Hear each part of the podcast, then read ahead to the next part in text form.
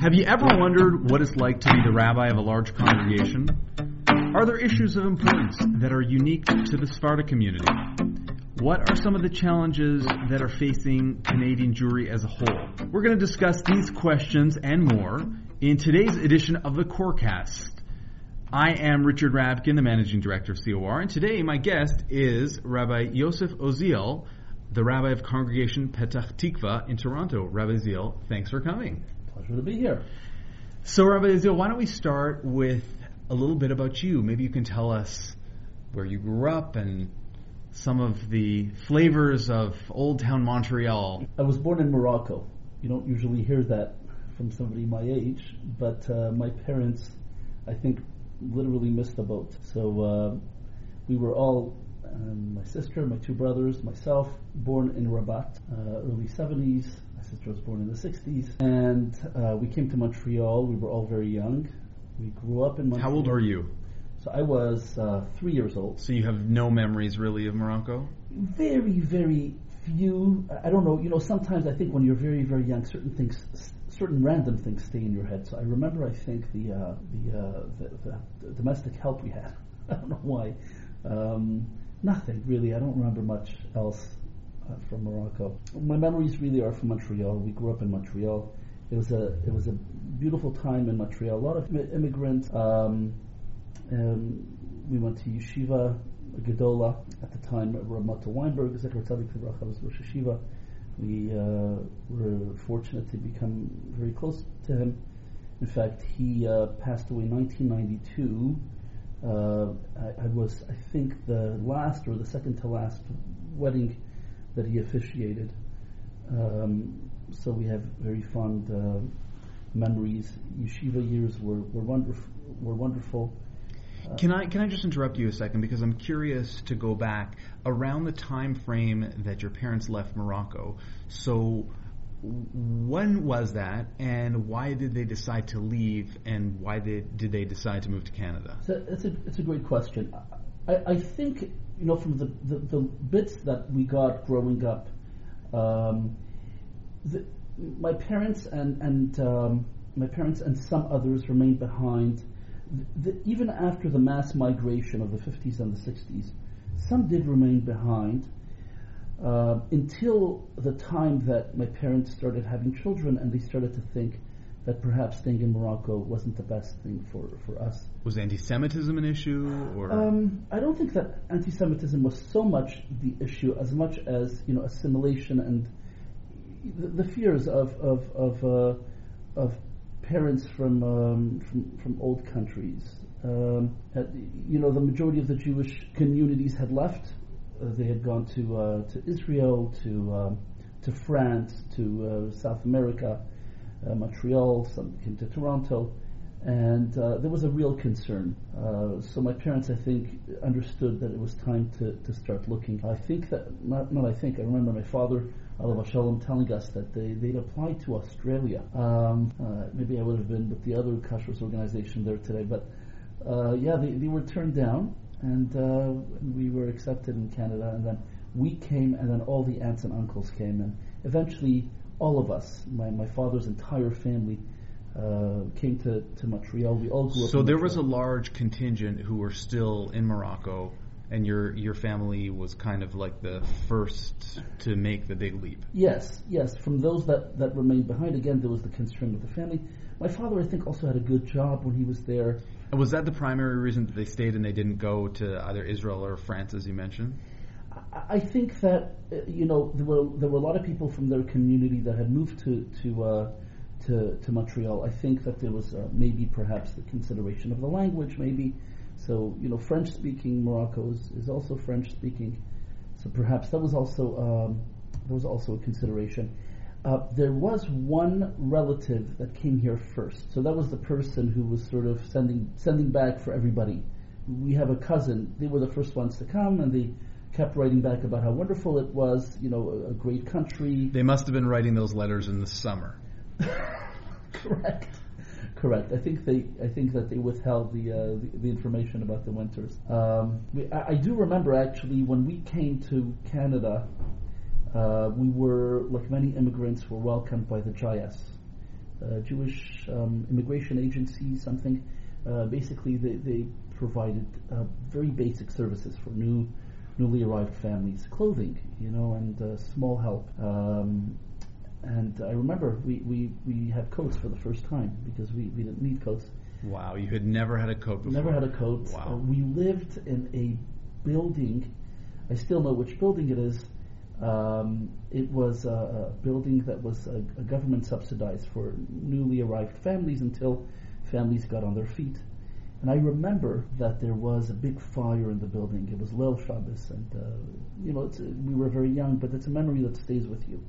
We all had to leave the building. We were outside. It was very very cold, and uh, and we were you know this was something that stayed with us, and we realized it, you know, it's it's the winter, and if you have to be sent out of your home in the winter, it's a serious thing in Montreal.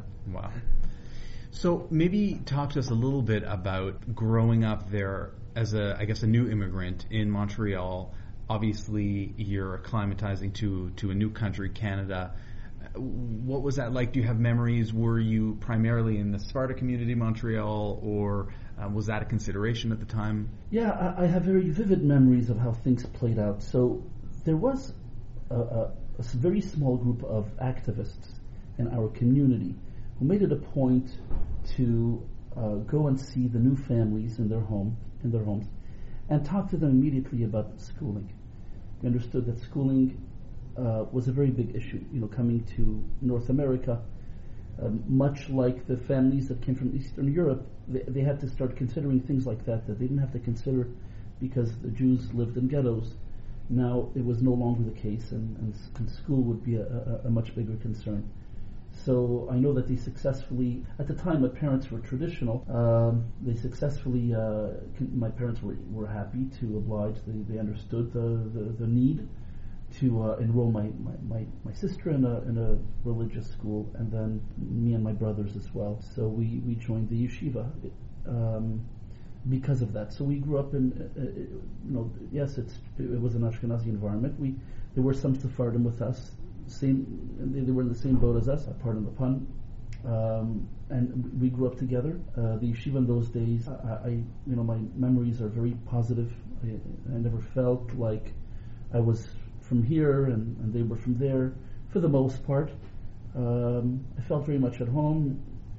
I, my experience in the yeshiva was uh, was very positive. Um, very uh, indebted forever to, to my rebbein, my Rosh Yeshiva. Um, how did you navigate that? I, did you have to compartmentalize, you know, for example, the way your Havara, the way that you spoke in davened, or what you, some of, you know, different minhagim, uh, you know, this was something that we do at home in shul, and then this is the the version of me that's in yeshiva in an Ashkenazi environment. How did you navigate that? You know, my father was very wise, and I realize now. You know, I realize, unfortunately, sometimes when your parent is no longer, you think back about those things that were uh, less important at the time. He was very wise. He never ever pushed us in shul to do it this way or that way. I think he knew that it was much more important to make sure that the education, the Torah upbringing, it, it had to be sound, um, and and everything else would be second to that. So we found we found our way. We found the way to uh, to compartmentalize, so that you know in yeshiva we learned in the way that the, the yeshiva learned. Um, I even you know p- eventually picked up on the Yiddish, and in shul we pronounced in this way, and because it was very organic and very natural, it worked very well. So I'm able to you know, I daven for the Amud. I, I daven for the Amud in my shul, uh, uh, on, you know, from time to time on Yomim Noraim. And um, and I still, when I'm learning pri- privately, I still learn in the way that we learned in yeshivas. That's much more natural to me. So my father uh, allowed for that to happen just by itself, and I think that was very wise. So that sounds like you came to kind of a beautiful understanding and way to to navigate that. Were there ever any challenges, um, or you're saying that that wasn't necessarily an issue? I, no, there, there, were never any challenges. Um, you know, when we were when I was in yeshiva, there there were years that we were expected when we were older we were expected to remain in yeshiva for Yomim Noraim. So that was going to be a challenge. Uh, you know, while I'm able to learn in the environment, to daven in the environment is very very different. I'd never davened in an Ashkenazi environment when it came to Yomim Noraim. Uh, there was one year where our Rosh Yeshiva, our late Rosh Yeshiva, Ramat Weinberg Zatzal, very graciously, uh, because there were many of us, very graciously offered us a room upstairs, and he encouraged us to have our own davening for, um, for I think it was Yom Kippur. I think that he wanted for us to daven with the yeshiva on, on Rosh Hashanah, um, and, and there was an accommodation, um, and that was that was good. But um, other than that, I, we never felt that there was any problem. So basically, what you're saying is there was a spirit of cooperation uh, and a spirit of understanding from your perspective that allowed kind of the the, the two sides to meet. 100%. You know, much in the same way that I that I talk about the fact that my father was wise and he allowed for things to to, to happen. Um, in the yeshiva, there, there was it was very clear, you know, what the expectation was. We had to daven there every day, and we had to do the things that they did, and we had to attend the things that they did. Uh, th- there wasn't going to be any differences, um, and it was important because I think it was the it was the right thing that that when it came to yeshiva and our yeshiva upbringing, our Torah upbringing, our education, that things should be sound. Um, so the Rosh Yeshiva knew where uh, he, he needed to push and where he, he allowed us to uh, you know to do to do things a little bit differently. It was a, and again, as you get older, you, you realize that we didn't appreciate it so much when we were in, in the time, but uh, we, we, certainly appreciate it now. So let's fast forward a little. You're still in the yeshiva environment. When do you make the decision that you want to be, you know, a rabbi, a pulpit rabbi? How do you make that decision? There's a, there's a funny story uh, it's almost unbelievable. I, I, do say it over in my shul, um, you know, every few years when they forgot it, you know, I say it over. So when I f- when I f- finished high school, I went to to Beis Medrash and we, we learned for for a few years. Um, I, I, wanted to go and learn math. I wanted to go and, and study math, more advanced mathematics. And so I went to uh, the equivalent of, of university in, in Montreal. I had been there for about three months, and one day I received a phone call from the Rosh Yeshiva, and he's looking for me. Um, a very funny thing happens in the conversation. It's not too long before I realize that he's looking for the other Yod. So I have a cousin, Alav Shalom, tragically passed away. Uh, he was a Rav in Miami. Um, he passed away, unfortunately, a few years ago. Very tragic. And uh, we were both in yeshiva. He's a little bit older than me, and he was looking for him. But as Hashgacha would have it, he had me on the phone. And when we both realized it, he says, you, you gotta, I gotta talk to you. I have to see you. And I came back and he, uh, in, in, his, in, in, in, a way that only he could, you know, he was so um, persuasive, so warm. Um, and he, he, he said, you, you have to be here. You have to be here longer, I think it was, that he wanted me to do. And, and that was it that was it. And, and then I remained there. Um, so he was really trying to to pull you back into the yeshiva environment. He wasn't necessarily saying you've got the gift to be a pulpit rabbi. Right, right, no. Or maybe he had, he had seen you doing some math problems and figured, no, no, there's no career here for you. Yeah, I don't know what he what he saw. Listen, you know, he he was a great man, and maybe he saw things. Um, but but yeah, at the time it was just you needed to come back here. You're not ready to leave yet, and I, and I went back and I got married and I stayed in kollel.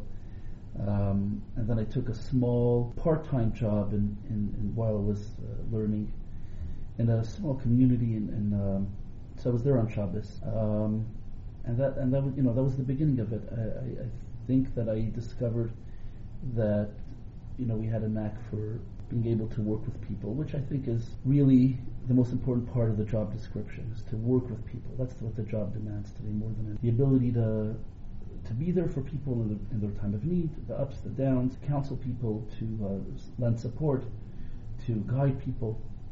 Um, and I, I think I discovered at a, at a, relatively young age in my life that I um, that I had that ability, or people did said so anyway, or you know encouraged me in that in that direction. And uh, so when the job here in Toronto eventually did present itself, um, I, I, realized uh, that this is something I should look into. So, but was there a moment when you said, "Okay, you know, I want to be a rabbi type of thing, or, or you know, you mentioned you were doing some more advanced learning in, in beis medrash, and then you were um, kollel and working with the a smaller community. I guess you were kind of a part-time rabbi, yeah. so to speak. Yeah. So, was there a moment when you said, "Hey, I can do this," or "I want to do this"? I, I don't, I don't, I don't know. I don't know. Maybe there was. Um, I don't remember that there was a you know there was a moment where, where a light bulb went off and said this is it this is my calling. You know I, I don't think there ever is. All joking aside, this is it's not a job that that a person a career path that a person gets into because they choose. I think it's something you do because you can. Um, it's a it's a massive responsibility. It's an understatement. You, you, know, your, your your time belongs to others, and, and and and you have to be able to bear a lot. And I think uh, I think um, I think it's a calling. I think it's a it's a calling. I did. I have to say that I I did go through a period of time where I was really second guessing. When I came here, I really was second guessing. I didn't know if this was something that I wanted to do um, I think it was six months or eight months into it, and I remember that my then Rebbe, who's still my Rebbe today, that I'm very close to, a very great man by the name of Shlomo Avigdor Altusky, Shlita, he's actually Ramato Weinberg's son-in-law, who's now a Rosh Yeshiva in Darchei Torah in Far Rockaway by Rabbi Bender. I remember that he made a special trip here because he was very much behind me. He, he felt that this, he felt very much this is this is something that I should be doing. He he was, you know, unfortunately, Ramatul didn't live to see to see this.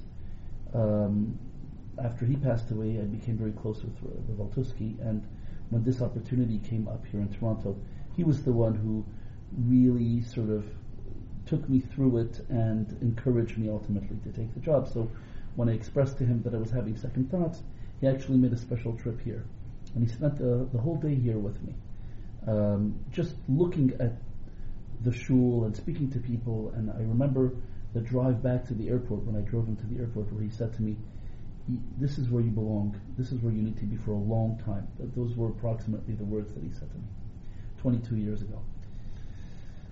So yeah. it's been a long time. Yeah. And what was it about those initial years uh, at Petach Tikva, which is the shul where you're the rabbi now?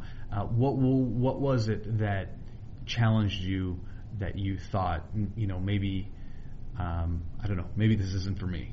I, th- I think that when you come out of a yeshiva environment or a kollel environment where you see the world in a certain way, uh, you come into a community where, for better or for worse, um, there, especially in the Sephardic community, there are there are all types. Um, when you're young, the way you look at that is how am I gonna how am I gonna change these people? How, how am I going to influence these people? Um, which is not the, the, correct perspective. You learn that with time. That's not the. But you, you see yourself in a in a very black and white way, and you say, okay, well, my job is to educate and inspire these people here. I'm not going to be able to do it here, uh, and I think that's what happened to me. And uh, and then I, I was told, and I didn't understand, but I was very reassured because my relationship with with my Rabbi as as a relationship uh, between any talmid and, and, and, a Rabbi should be is one of uh, one of trust. Not only because I just trust whatever he says, but I, I trust that he knows. Um, he has a lot of wisdom, and he knows me very well. Uh, while I didn't understand, but when he said to me, and he was sure of it, that this is where I belonged, just that that someone felt that way, um, it, took away all of the uh, the anxiety and the, the apprehension. So it it was it was just the fact that I was new and it was a big change and a big shock. And with time, as the years go by, you you uh, develop a perspective, and you you start to see that that's not That's not how it works, and that's not what you're supposed to do. So, what are you supposed to do now that you've had that perspective? Yeah, I was waiting. That's a great question. Good question. Uh, I, I believe that what you're supposed to do is you're supposed to develop relationships, uh, just honest and um, and and heartfelt relationships were possible. Um, you, you, develop relationships with people, and things begin to happen. Um, I remember when I was in yeshiva, we had a um, there was a uh, person who was an Alter Mirrer, uh, Rav Yanko Magid, who was the father of uh, Rav Hershel Magid, who is a uh, Rosh over here in Toronto. Um, we were very fortunate to, to have him in our beis medrash. At the time, he was very old, so he was a, a survivor of the war. He had learned in Mir by Rabbi Yerucham. And uh, from time to time, we were privy to hear things coming that, that out of the mouth of, of such people. And I remember I was young, and I'm glad that I absorbed this. He once said that the way you give over, I think he was talking to people who, who were parents, but the, the principle applies here too. The way that you give over the love of Torah to your children is the way you give over a cold. You have to have the cold, and then you have to be very close to the person, and then it just goes over automatically. And there's there's tremendous wisdom and truth to that. Wow, that's very wise. Yeah, and and I think that that's what it is. You you develop sincere relationship with people. You you care. You must care about people you teach yourself to, or you or you have the ability to, but you have to care for people genuinely. Their pain is your pain. Their happiness is your happiness. Their plight is your plight. You're there with them day and night, and and because I care about you, you know, I, wa- I want to I want to show you a little bit something that you may not you may not know. Come and learn with me, or get involved in this shiur, or why don't you come to shul, or and and and that happens. That happens, I think, organically. So I think so. Um, those all those steps are true. You have to have it. That that is a step in itself. You have to make sure that you're fresh all the time. You got to be learning all the time. You know, it's very easy to, to stop learning because you're busy. You're so busy. There's so much to do. But you have to have your Seder where you, you, remain fresh, you, you remain connected to Torah in a, in a, in a very vibrant uh, way, that it should be alive and real. And that, and then you, and then you have the relationship piece, and then you daven. You have to, you also have to daven for your kehillah. This is something that I also learned. It's very, very important to daven for the members of the kehillah. Not just that you know this one should have a refuah shlema, but you daven that their hearts should should open up to to be able to receive what you want to, you know, what you want to convey, and, and that they should be able to be inspired. Um, and um, and you you accept the fact that you can't do everything. There's lots of people. Um, sometimes, you know, it's not his time yet. Sometimes that time will come later. Sometimes people are not ready. Sometimes you have to be able to look in the mirror and say, well, maybe I didn't do enough you got to do a lot of soul searching, and you have to be very honest. But you know, you you um, you focus on the quality, and uh, from the quality comes great quantity, good quantity.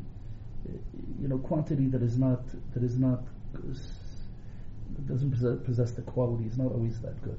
So you know, you you you're not going to be able to um, inspire people in a massive way. It's it's going to be the one-on-one ultimately that's going to uh, hopefully connect people to Yiddishkeit, and then that one person is a family, and this other person is a family, and slowly with time, you know, this is how things uh, progress. I think that you know. Um, rabbinical schools should make this conversation required listening. I think this is a great advice. Um, can you maybe talk to us about some of the, the, the, changes or growth that your community, that you've seen in your community from 22 years ago until today? With great chesed from Hashem. Um, I don't know how much I had to do with it, and I say that honestly, I'm just trying to be humble. I, I say that truly honestly. Uh, but I was definitely here at the right time. You know, we we um, our, our, community when we came was um, was a community that consisted of uh, a, a, mature membership um, that uh, that was uh, you know still very much perhaps of the of the immigrant mentality. It had relatively not been so long that they were here, 60s, 70s. And then there were children. At the time, those children were, were young. Um, there was a small group of guys who, who, who used to come to shul, really small. Uh, maybe one table, you know, when we had a shiur, maybe one table of guys who came, and at the time they were, you know, 11, 12, 13, 14. Um, and we got to work. We rolled up our sleeves, and I remember we started a shiur called Monday Night Raw. Apparently, Monday Night Raw was a big wrestling, uh, and because it was Monday night, so somebody said Monday Night Raw. Okay, um, we learned and we had pizza, and um, and and I guess I guess um, you know it, it, it became you know it became a little bit popular. Cousins would come and friends would come, and I and I think that you know a, a, a, little a little movement started to take place, and um, people started catching colds. Yeah, exactly. People started catching colds a little bit. Again, it, it, it's a, it's a very very slow and uh, yeah, slow and steady process. Um, and and again, over the years, each one of these people got married, and that's a family, and that's a family, and five families and six families and eight families and and then you know other families and their friends who hear well this is you know there's there's something going on over here and and uh, Baruch Hashem today we have uh, uh, I think it's approximately uh, 60 uh, aside from the uh, the larger broader membership of the shul but 60 young families so that's entire families that's a whole community in itself that are now living in our in the Clanton Park area that are connected to our shul. Hashem. Again, I, I, didn't have to. I didn't have everything to do with all of it. Uh, a lot of it just happens by itself. Um, you know, people like to go where where the where the, the action is. So sometimes people, you know, you, you come to the shul. It is exciting, Baruch Hashem. There's Kein Ayin Hara. I don't know the Sephardic equivalent of that word, Kein Ayin Hara. So uh, there's just tons of children um, in the shul on Shabbos. Just so many, kind of so be- beautiful to see. So you know, you're a young family and you have a couple of small children. You, you, you want your children to be part of that. It's a very healthy environment. It's it's a it's a good environment. Um, something that makes us unique, and it's it's I think it's unique to Sephardic uh, Sephardic uh, communities is the the uh, the fact that they're not all the same. Um, there is some, some broadness to it. So you have people who are a little more, you know, like this and a little more like that, and everything in between, um, because that's that's just that's just uh, the way it is in Sephardic shul. Um, and there's something beautiful about the fact that everybody belongs, and people are mechazik each other. People invite each other for, for Shabbos. So you can find yourself being invited um, to the home of people that on the outside some might look and say they're not exactly the same, but um, it's it's not an issue in the shul, and and for us that works. That may not work for everybody, but for us that works. It, it works well. A, a, lot of the growth of, a, of, of people in the community is from the community piece of it. It's from the peers. So that's you know that's that's beautiful. It's not just 60 families that are exactly the same. It's 60 families where the kids go to different schools and um, and somehow we're a community. So on that note of community, your your community is of course part of the larger Sephardic community, which is part of the larger Jewish community. What um, either trends have you seen, or perhaps are there challenges uh, that may be unique to the Sephardic community, or, or what issues really are on the minds of the you know people in the Sephardic community that maybe the broader Jewish community may not be aware of? I mean, it's no different than than I think everybody, every other community. What, what is unique to our community in the last 20 years is that uh, we have today, Baruch Hashem, a number of younger, um, like-minded rabbanim in, in, in, the Sephardic community. I, I, think that prior to 20 years ago, it was a one Rav community, more, more, or less, for the most part. I hope I'm not making a mistake. But um, today we have uh, a number of young rabbanim who are like-minded. We all went to the same types of, of yeshivas. We're, we're all driven to do the same. We all we have a, a, a strong kinship. We we we have a, a deep friendship and uh, and a liking for each other. And um, um, there's no politics when it comes to, to these kehilos. Uh, from the rabbinical perspective, anyway, you know, yours, mine. There's no such thing. Baruch Hashem, we um, we're all driven by the same thing. We all want to see the people in our kehillah grow. So that's that's something that's unique. That's a unique trend. I think that uh, we're very proud and very happy that we were uh, part of. We saw it. We saw it happen, um, whether in Thornhill or locally. So that's a that's a really um, wonderful, positive thing. Um, schooling. You know, we we have a school, um, Or HaEmet. Or HaEmet itself has changed over the over the course of its uh, existence, you know, again to reflect the trends in the in, in the community. Um, we would love to, to to start thinking about a about a high school. Um, not because all of us weren't uh, tremendously enriched, you know, from the high schools we went to, went to Ashkenazi high schools, and we are, like I said, forever indebted for the unbelievable chinuch that we received. Um, but I think that it's a symptom of a growing community. It's normal. I think it's just natural that when the community is growing, you you uh, you, you, begin to uh, naturally come to the point where you you, you have to develop community entities. You know, we have uh, Bikur Cholim in the works, and we have you know other uh, tzedakah organizations in the works as well. Something again that ha- has been developing over the years as the community is becoming more and more established. So schooling is also one of those things. Um, you know, our girls go to the to the schools you know that your, your girls go to, and the boys to, to, to where your boys go to.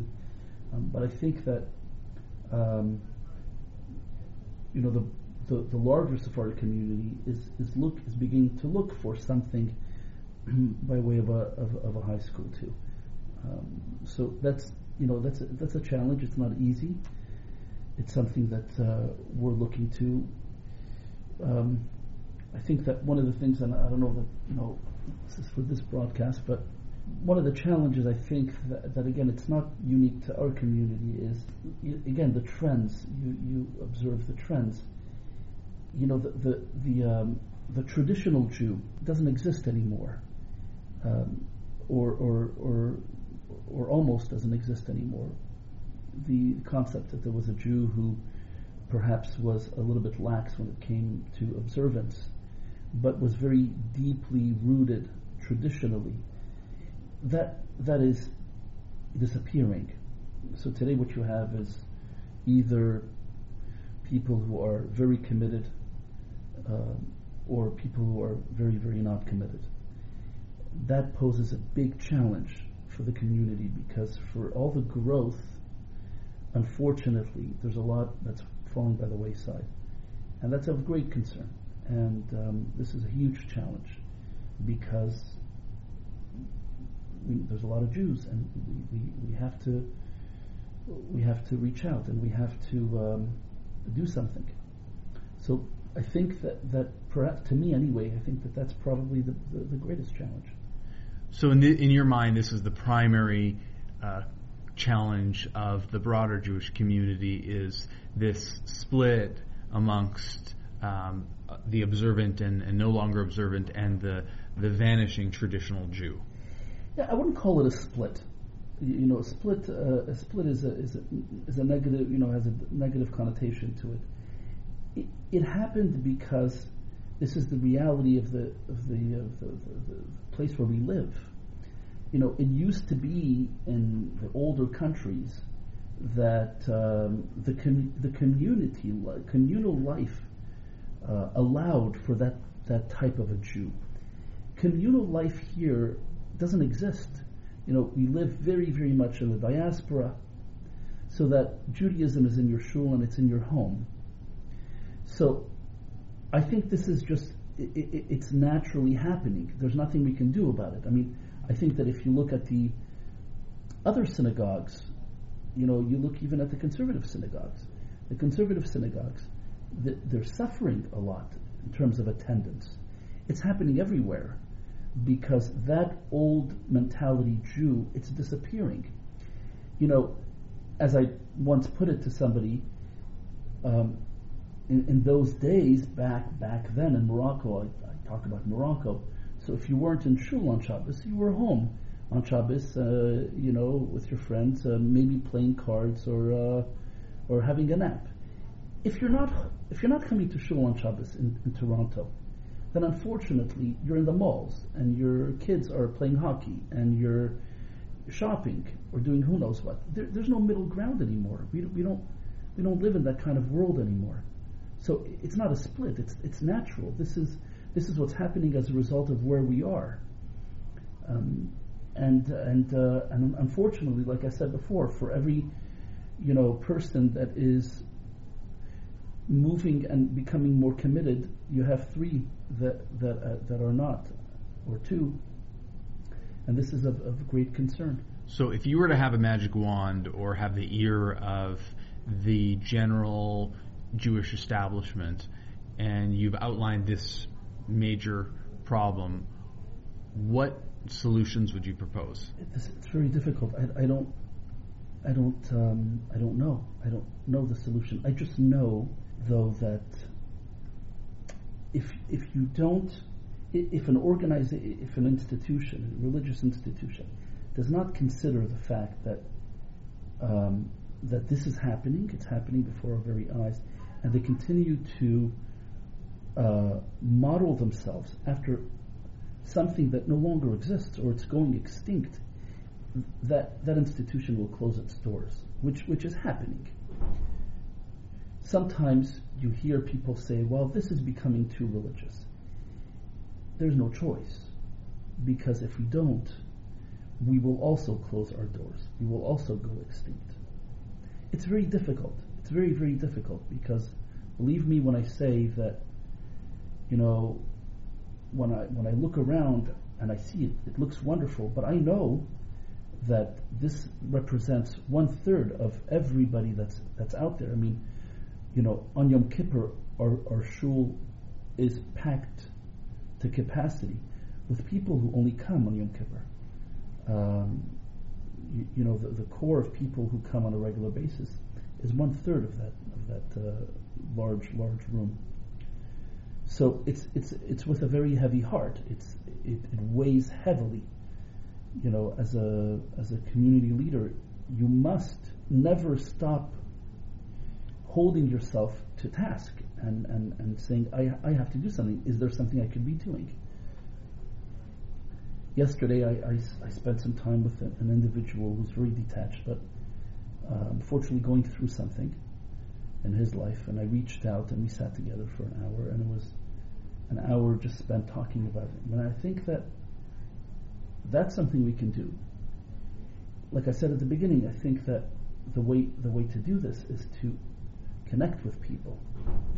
Um, I think people by themselves, some of them, many of them will say, I like this. This feels warm. This feels good. This is the feeling I'm looking for. Maybe they themselves will take that first step. And you have to be ready for that. And you have to be available. You have to have your ears open and your eyes open, you know, for, for, for that day. So aside from your shul, I know you're involved in a number of Jewish organizations, and one of which is the COR. So I just wanted to talk with you just for a couple closing minutes about what it is that you do at the COR. I know your title is Rabbinic Liaison. Um, I'm not sure exactly what that title means, but I know that you know what it is that you do. I certainly know, and the value that you bring to the organization. So maybe you could just talk to us for a couple minutes about what that is. So uh, thank you. I, I, I, do I do the same that I do at the shul. Uh, I, my, I think my job is to, to, to be the people person. So you know whether it's inside the office or uh, uh on the outside, um, the, on, on, the community level, um, I try to be the person that that that is the that is you know the the point person. If somebody uh, has a concern or or somebody needs somebody that they can talk to. Although I have to say that you know the office has become uh, a place where there are many individuals, such as yourself and and, and, and others, uh, that are, are, always available and, and open to, to to, to anything, to, to, almost anything, anything that is kashrus, anything that is community, anything that is, you know, the, the betterment of our community.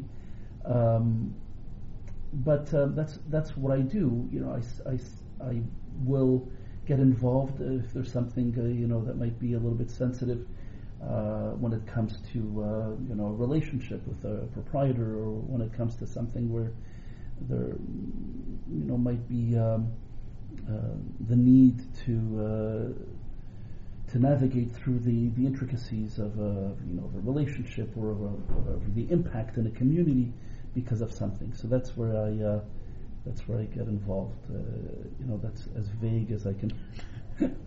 I know it's vague, but that's I think what I do.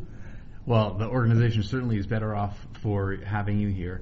What's the one thing that you think is misunderstood about the COR from the outside, and that you wish people had a better understanding of? Oh, you know, misunderstood.